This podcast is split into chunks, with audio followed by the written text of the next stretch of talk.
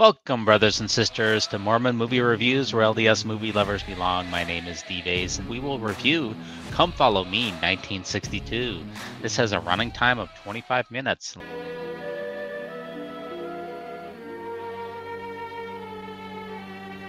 As you can see, it says Deseret Sunday School General Board of the Church of Jesus Christ of Latter day Saints. Now, if you look up in the archives here, the Deseret Sunday School Union was an auxiliary program of the Church of Jesus Christ of Latter day Saints that provided religious instruction, and the board was kind of an advisory council for this particular union. It was discontinued uh, a few years after this film was made. Now, your synopsis this is a film about uh, a Christian family who learns to love their neighbors as themselves. If you want to get in touch with me, uh, my email is uh, mormonmoviereviews at gmail.com. Now, this review works best if you've seen this film before, though that is not required.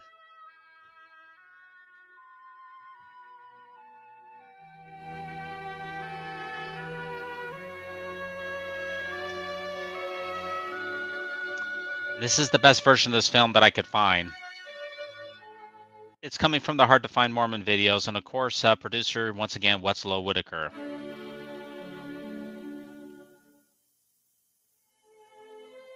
This is a predominantly Christian city in a Christian country.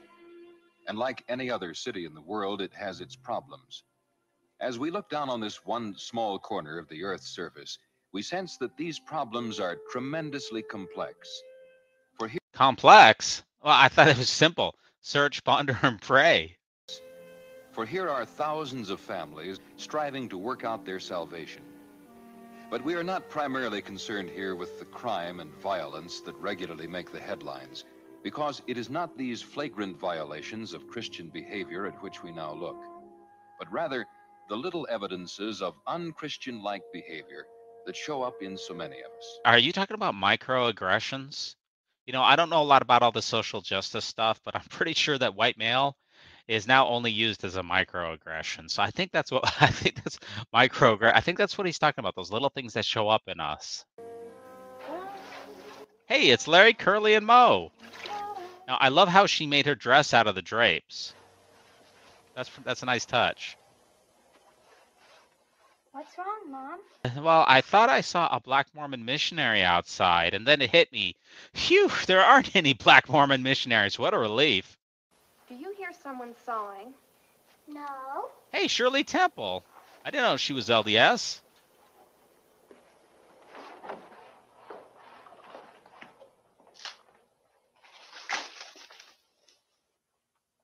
Oh, no.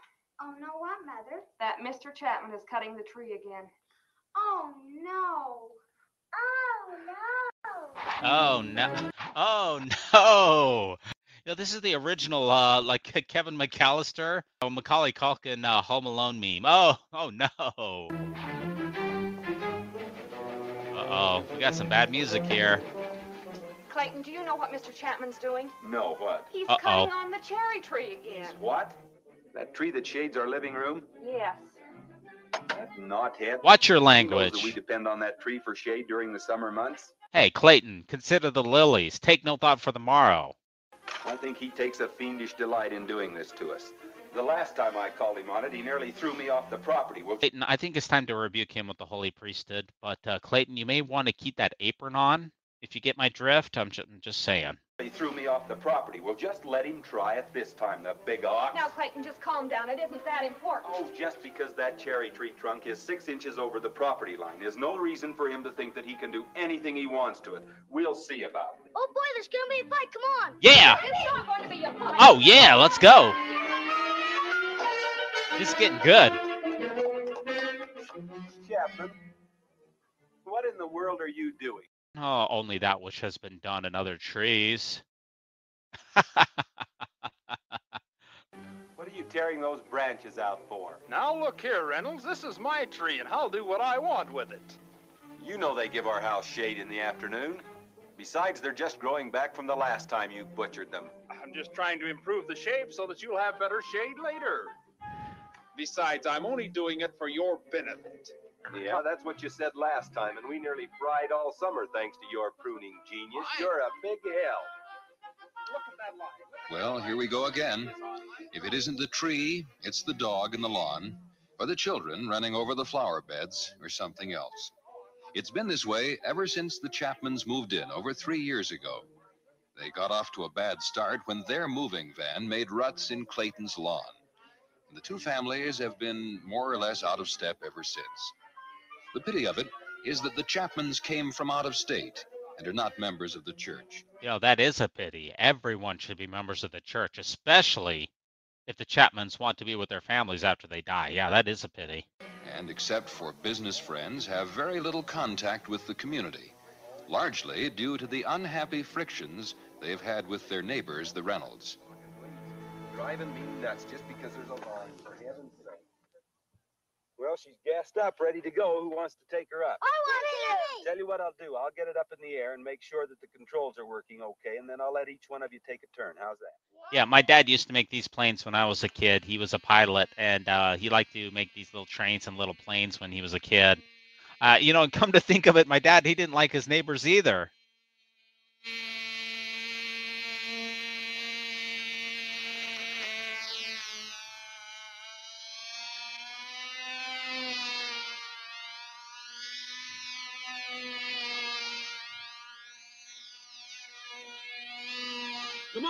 Get in here and take her over.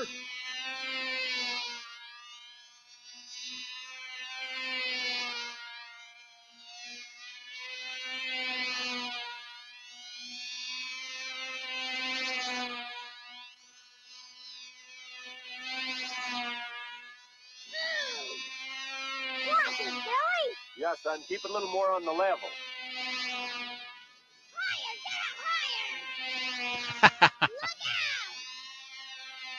Out, Billy. Don't crash. Keep it nice and.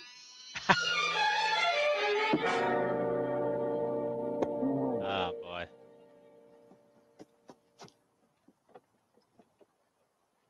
You knothead, what in the world did you do that for? I didn't even get a chance to fly it. Cut it out now, Judd. Cut it out. It was an accident. It was not an accident.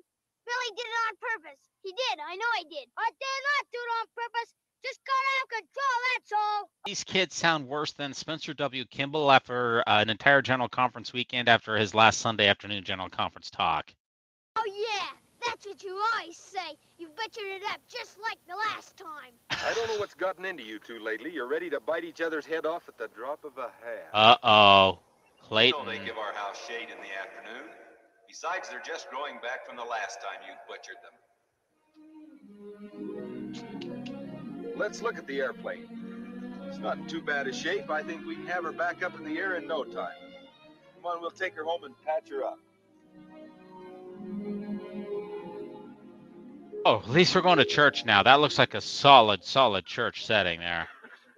I like that there's no cross. Now, this is our first uh, look here at uh, Bryce Chamberlain.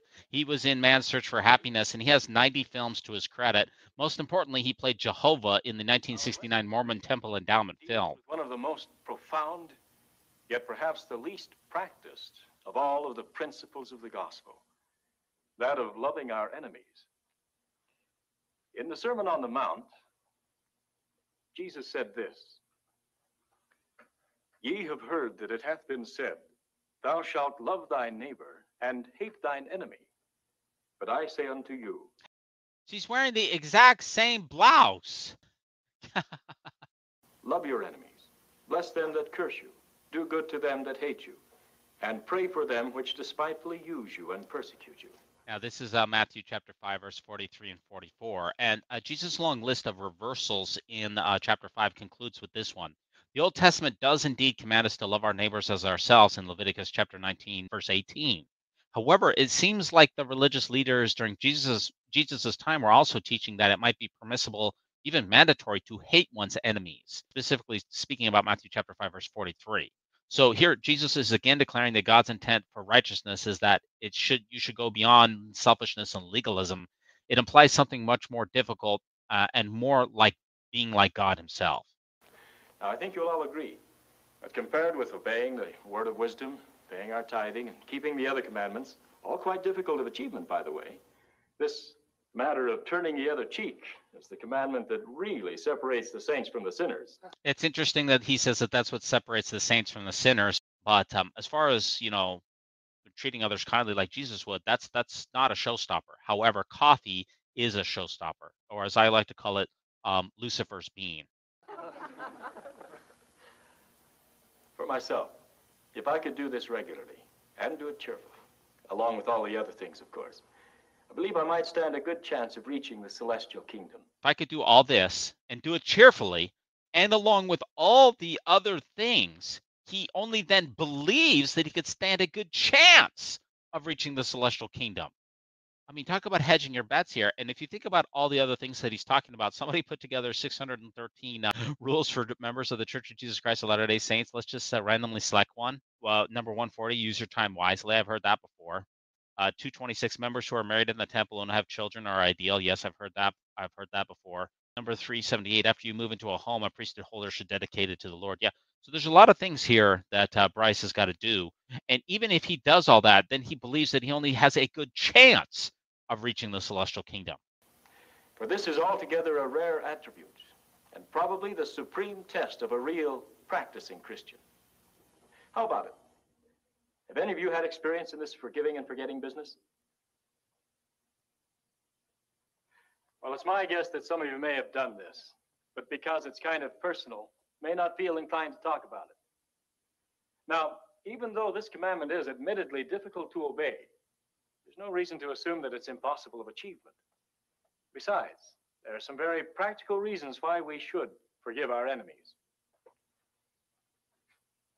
In our lesson manual here, we're reminded that anger and revenge, spurred by hate for an enemy, cause tensions in us that destroy our mental equilibrium. Let's go back and look at the other blouse. Okay, look at that one, and let's go back. You tell me if this is the same dress or not. Boom. Uh, looks like. when Jesus advised us to forgive our enemies, he did it with our happiness in view. He was fully aware of the injurious nature of nursing hatreds, he knew he wasn't asking us to do the impossible.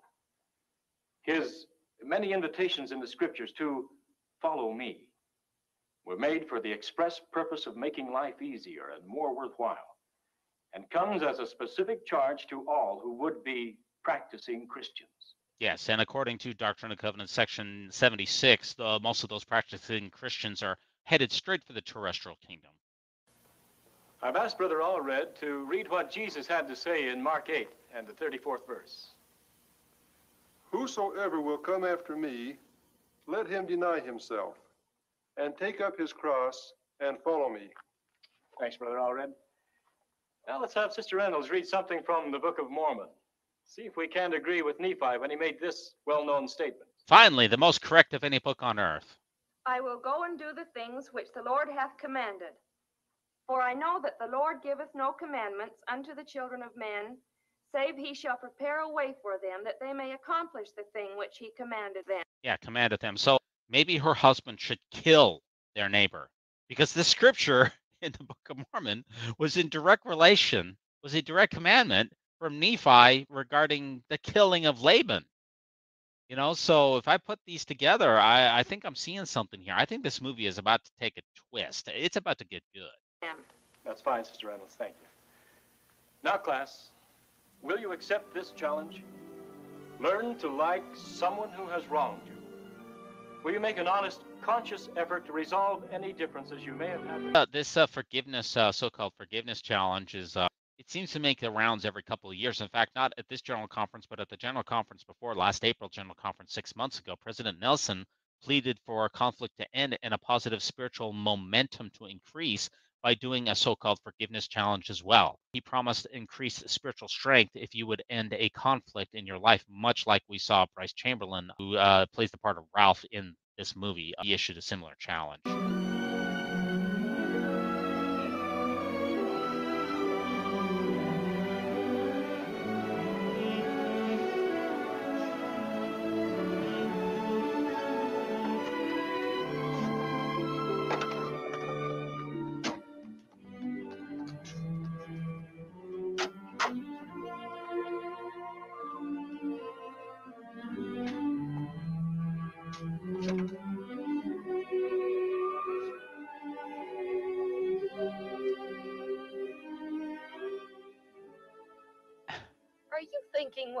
Thinking. Well, it might work at that. What might work, Mommy? Something, Sally, something.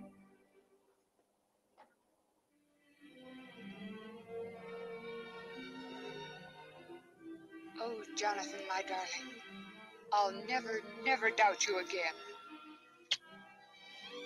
Yes, Peggy, and we'll never, never fight again, will we? Oh, Jonathan, if I had only known. Promise me it'll always be this way. I promise, sweetheart. You know, I didn't I didn't expect to see the Allreds watching late night Cinemax alone without the kids. These pot boilers sure have to wind up in a hurry to reach a happy ending. Three minutes ago, they were throwing the kitchen sink at each other. Oh, speaking of the kitchen sink, I should have been doing my dishes instead of watching this silly show. That's right. Get back in the kitchen where you belong, Sister Allred. Things sure aren't that way in real life. Can you imagine Chapman and me patching up our differences in that short a time? Well, that reminds me. Have you thought any more about last Sunday's lesson? Oh no, I haven't been thinking about the lesson. Actually, I've been doing a lot of research into the Mountain Meadow Massacre. It's really fascinating how religion can be used to justify horrible atrocities. I killed them all. They're all dead. Not just the men, but the women and children too.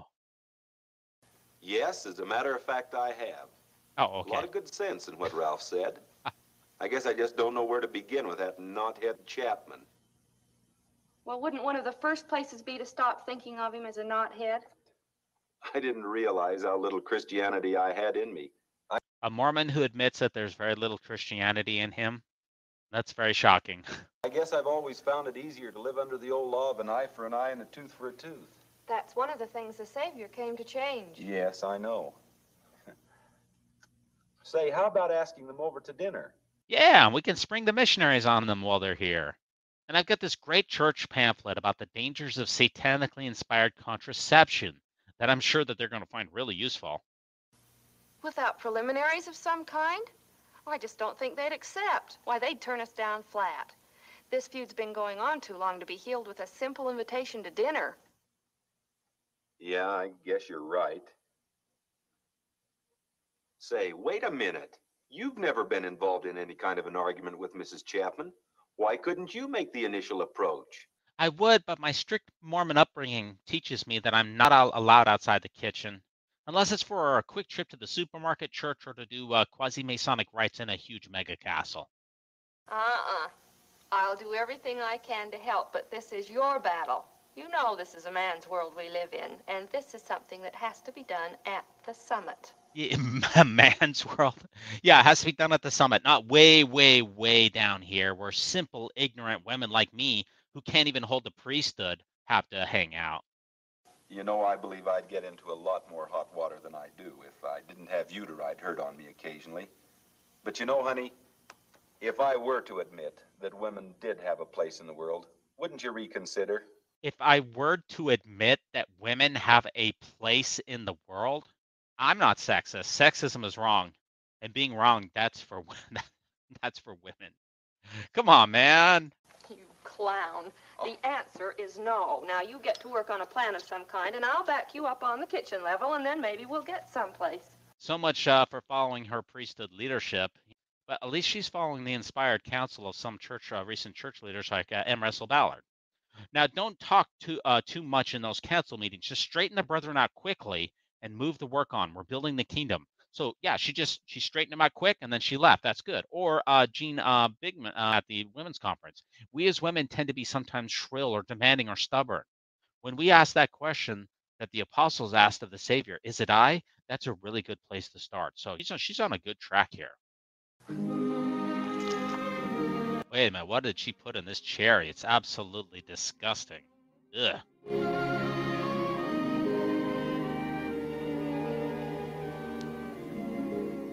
Yes, we're planning an early vacation this year. As a matter of fact, we'll be leaving before the end of the month. We'll be gone for a little over three weeks. We're going down into old Mexico. I always wanted to see Mexico City. Let me know if you find Zarahemla while you're down there. to you, George. Have a good trip. Bring me back some of those real Mexican hot peppers. See you later, Harry. Uh, adios, amigo.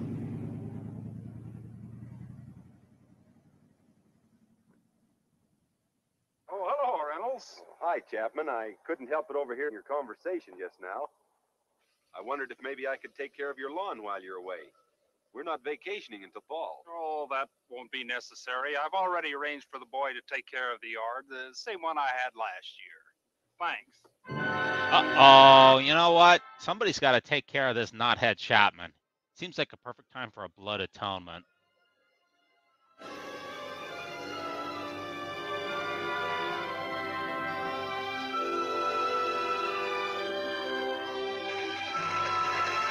Wow, Jehovah mows his own yard? Who knew? Oh, hello there, neighbor. Hi, Ralph. Uh, couldn't get your wife to mow it, huh?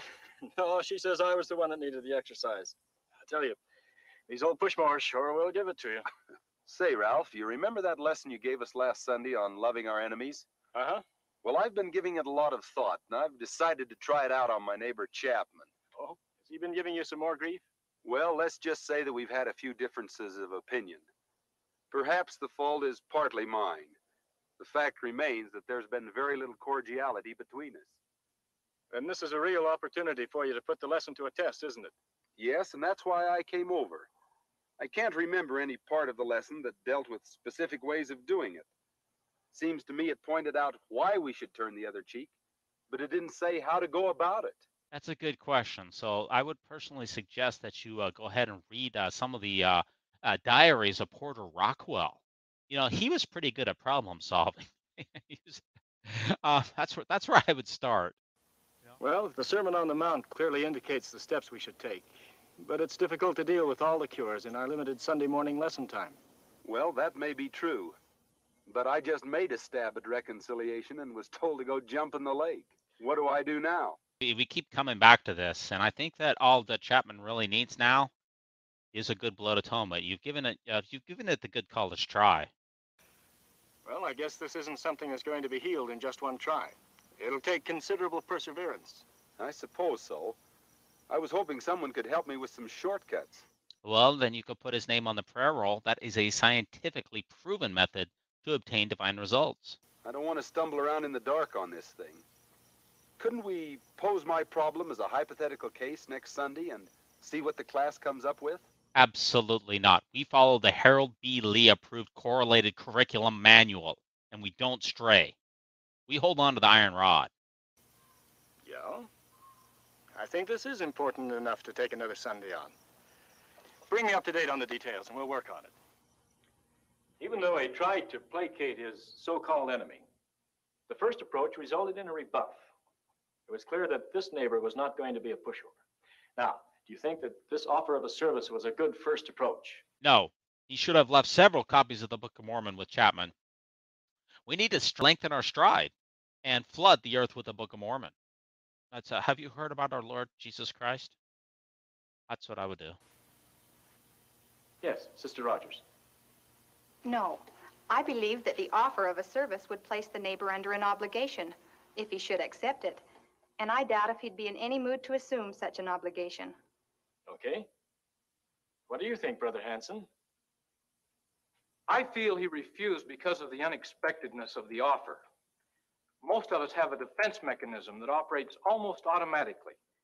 We become adept at offering plausible excuses when we haven't had the opportunity to think a proposition through. Yeah, we become adept at offering plausible excuses. Yeah, like for example, plausible excuse marrying a 14 year old was perfectly normal in the 1830s or or maybe joseph smith didn't sleep with all of his 35 wives or or maybe the lack of american indian dna is all just a big qanon conspiracy plausible excuses i'm with you This man might have accepted this offer, perhaps gratefully, if he'd only had time to see it coming. That's an interesting thought, isn't it?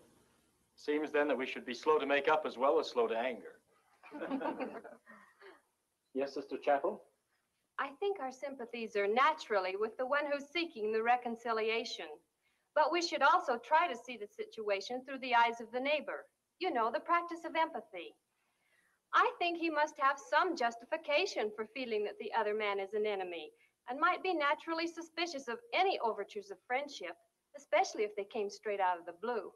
This is another testimonial for the take it easy line of thinking, isn't it? We mustn't forget, however, that the sudden jump off the deep end approach might work. But are there any other ideas? Okay, Dr. Fisher? How about engineering a situation which would place the neighbor in a position to render you a service instead of receiving one? Thereby, the obligation would fall upon you. Instead of offering to take care of his lawn, ask him to take care of yours. Yeah, especially if he'll mow it. Now, this has possibilities, doesn't it? We all know that the secret to real happiness is in doing things for others. Yeah, it kind of reminds me of the uh, Nancy Reagan happiness letter. Perhaps such an arrangement would soften the neighbor's heart toward his supposed enemy. Are there any other suggestions? Yeah, whenever I'm in a pickle, I always think about the inspired life of Joseph Smith and try to incorporate his uh, celestial life into what I do. So, based on uh, Brother Joseph's godly example, I think that um, that uh, Ralph should uh, propose marriage to one of Chapman's uh, underage daughters, preferably while Chapman is far away on a business trip. No? Well, I have a suggestion to throw into the hopper. As you know, I'm an attorney. For Kirton McConkie? I come into contact with a lot of people who are angry with one another. Believe me, I know what hatred and misunderstanding can do. Now, if I were in a position of wanting to make peace with my neighbor, I believe I would go to him privately and lay my cards on the table. Playing cards are evil. I would point out that to go on behaving as we had in the past would never bring us closer together. It would, on the contrary, only widen the gap of misunderstanding between us. I wouldn't ask too much of him at this time. Merely suggest that we both overlook the past and try to work toward a better relationship in the future. I don't think this is any time to start issuing dinner invitations. That could come later. Now, there's good scriptural support for this direct approach in the Bible. At least she has a new outfit on. If thou bring thy gift to the altar, and there rememberest that thy brother hath aught against thee, leave there thy gift before the altar and go thy way. First be reconciled to thy brother, and then come and offer thy gift. And most of all, don't forget to pay your full tithing on uh, on gross, not net. I'll say, Ralph. In fact, I think you helped me the most. I like the direct approach best, but I think it'll be a matter of careful timing. There's no doubt about that. You'll know when you're ready. The trick will be to know when Chapman is in a receptive mood. Thanks, Ralph. Good luck.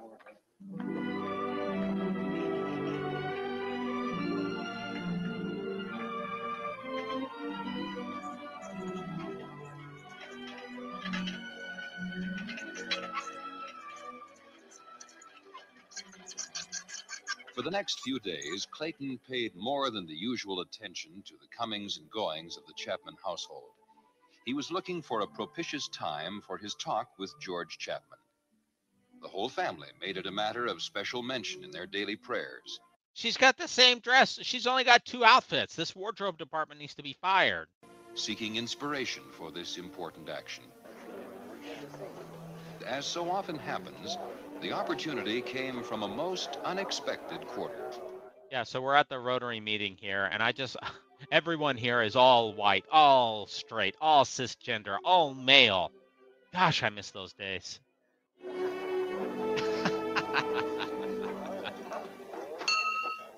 Gentlemen, if I may have your attention, we'll go on with our meal, but first I would like to introduce our guest speaker, Mr. George Chapman, plant manager of Valley View Electronics Corporation. Whoa. More about Mr. Chapman later. Let's go on with our lunch.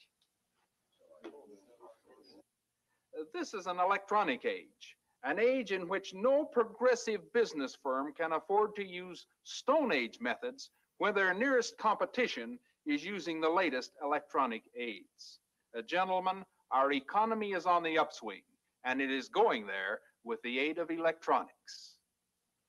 Thank you. I appreciate your taking the time off to come down and talk to me.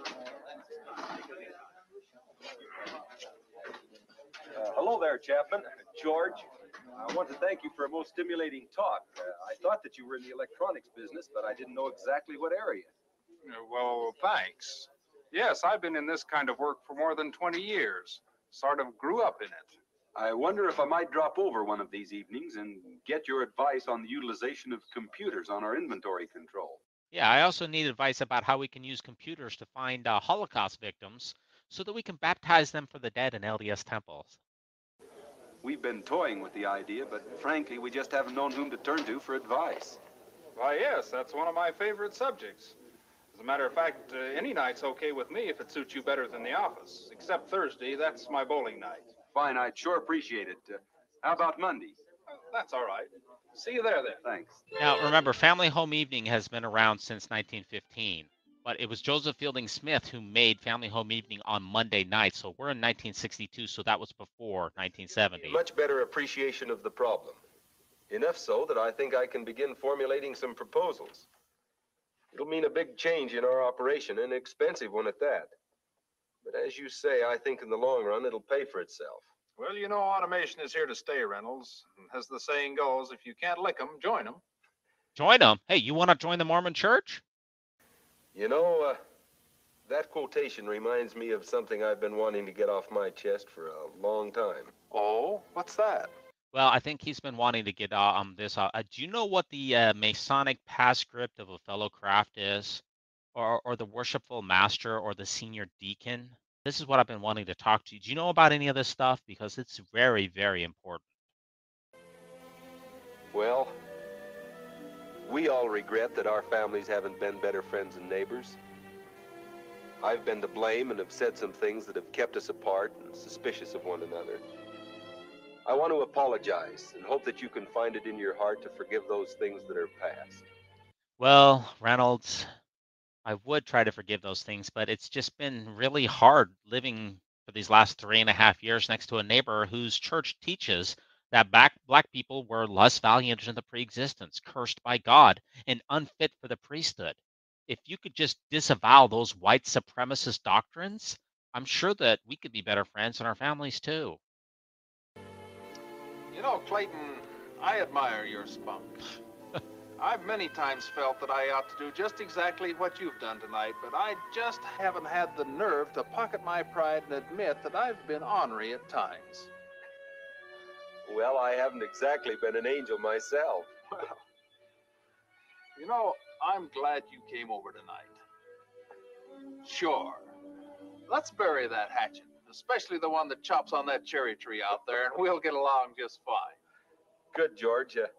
Been wanting to do that for a long time.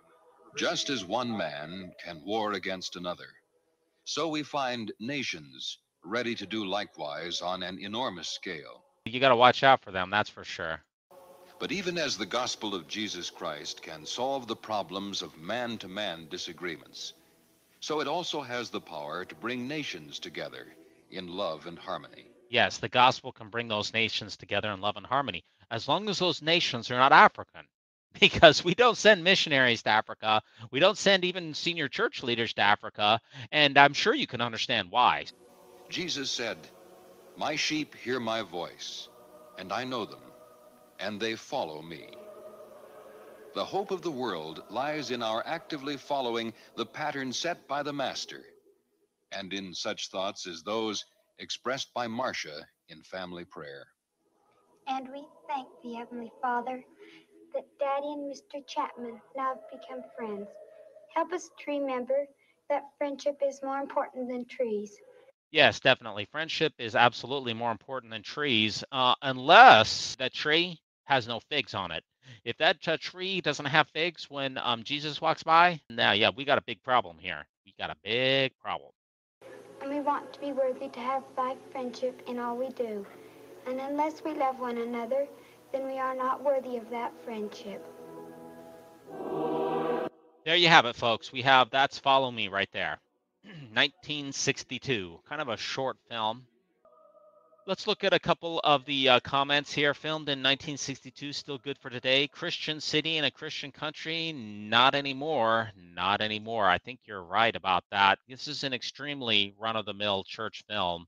I mean, it's got a solid overall message of kindness and humility, and it's absolutely great. If you're having difficulty going to sleep at night, then I would highly recommend this film. Now, thanks so much for joining me for the Mormon movie reviews where LDS movie lovers belong. Join me uh, next time for another episode of the Mormon movie reviews, where we will be reviewing the Saratov approach. So long.